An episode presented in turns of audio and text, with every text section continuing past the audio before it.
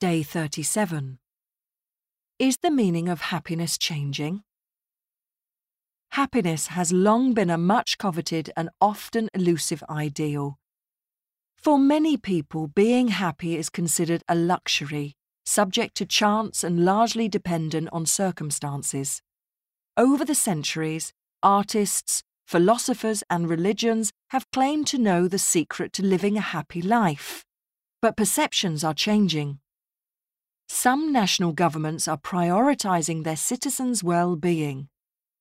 Bhutan, for instance, is well known for valuing contentment over monetary wealth, promoting the idea that gross national happiness is more important than gross domestic product. Similarly, other countries are funding research into making happiness universally accessible and achievable.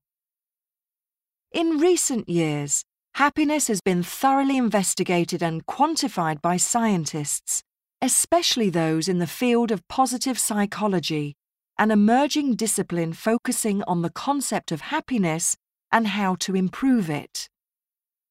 Recent findings show levels of happiness to be inextricably linked with psychological and bodily health, suggesting the primary factors leading to sadness are personal issues such as failed relationships or physical and mental illness.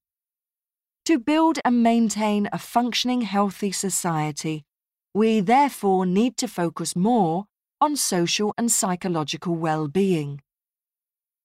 Examples of these paradigm shifts can be seen across society today.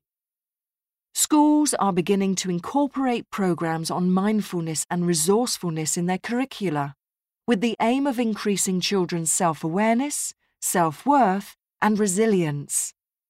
Workplaces are also giving greater emphasis to the welfare of their employees, offering calm spaces for people to relax at break times, an acknowledgement that there is more to life than money and results.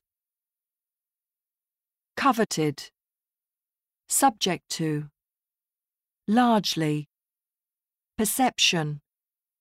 Prioritize. Well being. Contentment. Accessible. Achievable. Quantify. Finding. Inextricably. Paradigm shift. Incorporate. Self worth.